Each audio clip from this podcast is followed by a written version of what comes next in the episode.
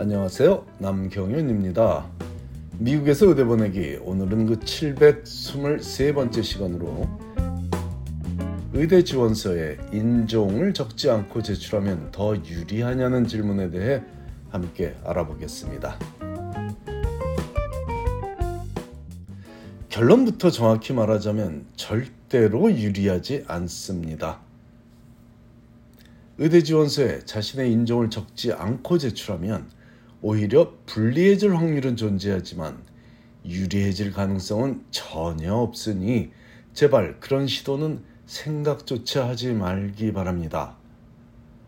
도무지 누가 그런 헛소리를 헛소문을 퍼뜨리고 다니는지 모르겠으나 의대 입시 제도의 본질을 모르는 누군가가 말로 했던 글로 적었던 우리 한인 커뮤니티에 그런 나쁜 정보를 제공한 듯 싶은데 그건 옳지 않은 정보이니 절대로 절대로 참고하지 마시기 바랍니다. 의대 지원서 중 1차 지원서에 해당하는 MCAS 어플리케이션을 작성하다 보면 지원 학생의 biographic information에 관해 묻는 섹션이 있는데 여기서 학생의 성별이나 국적 그리고 생년월일 등 자세한 정보를 요구하고 있습니다.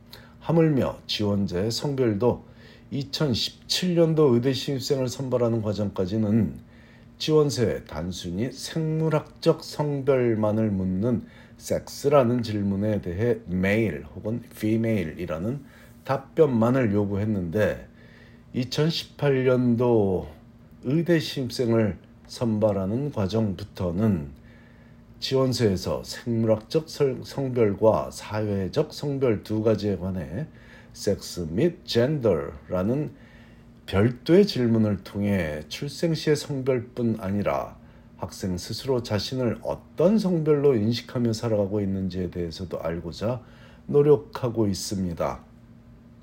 그 섹션에서는 출생지도 묻고 인종에 관해서도 묻고 있는데 인종에 관한 질문은 Racial Self-Identification이란 항목에서 Asian 그리고 Korean이란 답을 선택할 수 있으며 이 항목을 하지 않고 빈칸으로 제출하면 유리하다고 잘못된 생각을 하지 말라는 조언을 지금 하고 있습니다.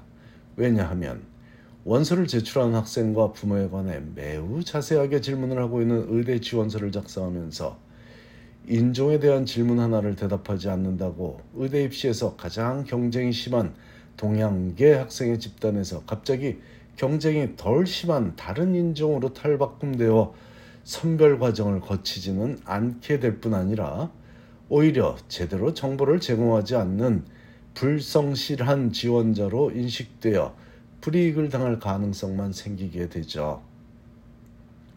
학생의 인종을 알아볼 수 있는 다른 항목의 질문, 질문들은 부모에 대한 정보에도 포함되어 있고 단순히 이름만 봐도 알겠지만 부모의 최종 출신 학교와 직업 등을 통해서도 알 수 있게 됩니다. 태어난 지역과 어린 시절 자랐던 지역을 따로 질문하는 것도 학생을 좀 더 잘 이해하고자 하는 노력의 일부이고 언어 능력에 대해서 묻는 것도 인종과 관계가 있는 항목이죠. 예를 들어 이 모든 질문에 대해 답을 하지 않고 자신이 동양계라는 것을 제주껏 잘 감추어서 인터뷰에 초대받은 학생이라면 인터뷰에서 그 부분에 대해 확인하는 과정이 있을 것이 확실하니 굳이 불성실한 지원자로 낙인 찍혀, 찍힐 것까지 감수해가면서 자신의 인종을 감추려는 헛된 노력은 시작도 하지 말라고 권하고 있습니다.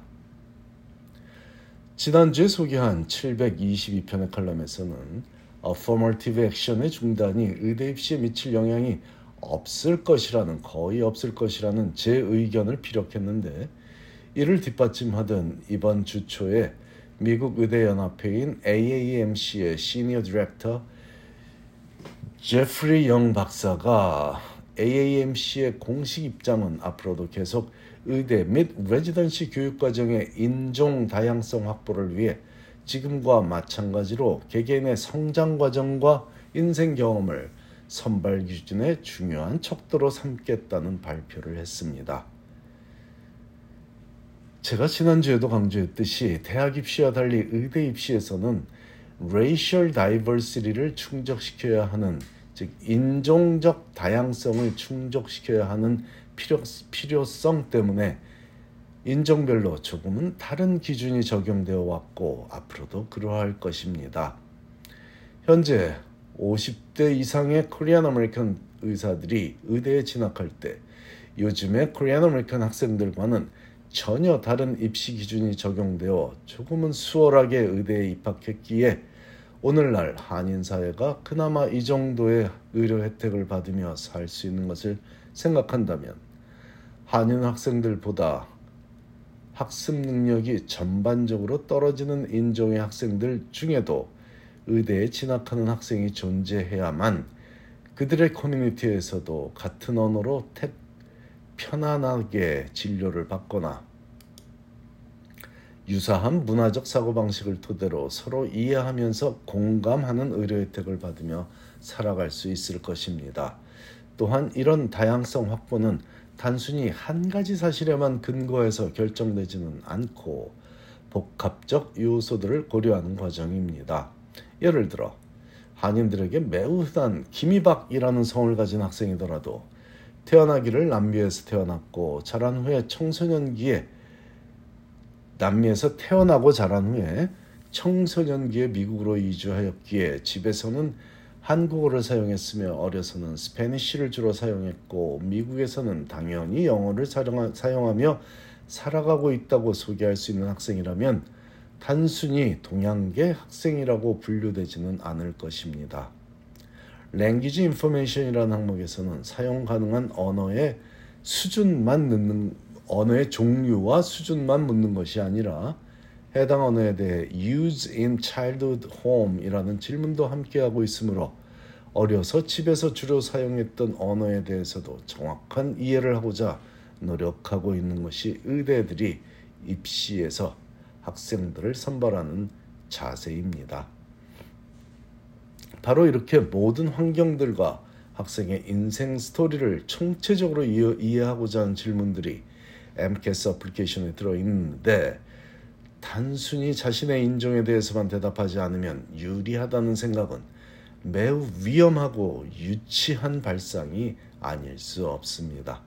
게다가 정직성과 신뢰성에 대해 2차 지원서와 인터뷰에서 매우 촘촘하고 꼼꼼하게 확인을 하는 과정도 기다리고 있는데 자신의 인종조차 밝히지 않겠다는 마음가짐으로 임해서는 절대로 의대 입시에서 원하는 결과를 얻기 어려울 것이고 그런 학생은 의사가 되어서는 안 되는 것이 차라리 우리 사회를 위해 더 나은 일이라고까지 생각하게 만듭니다.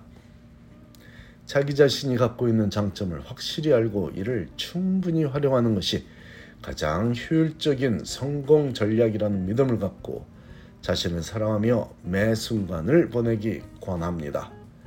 감사합니다.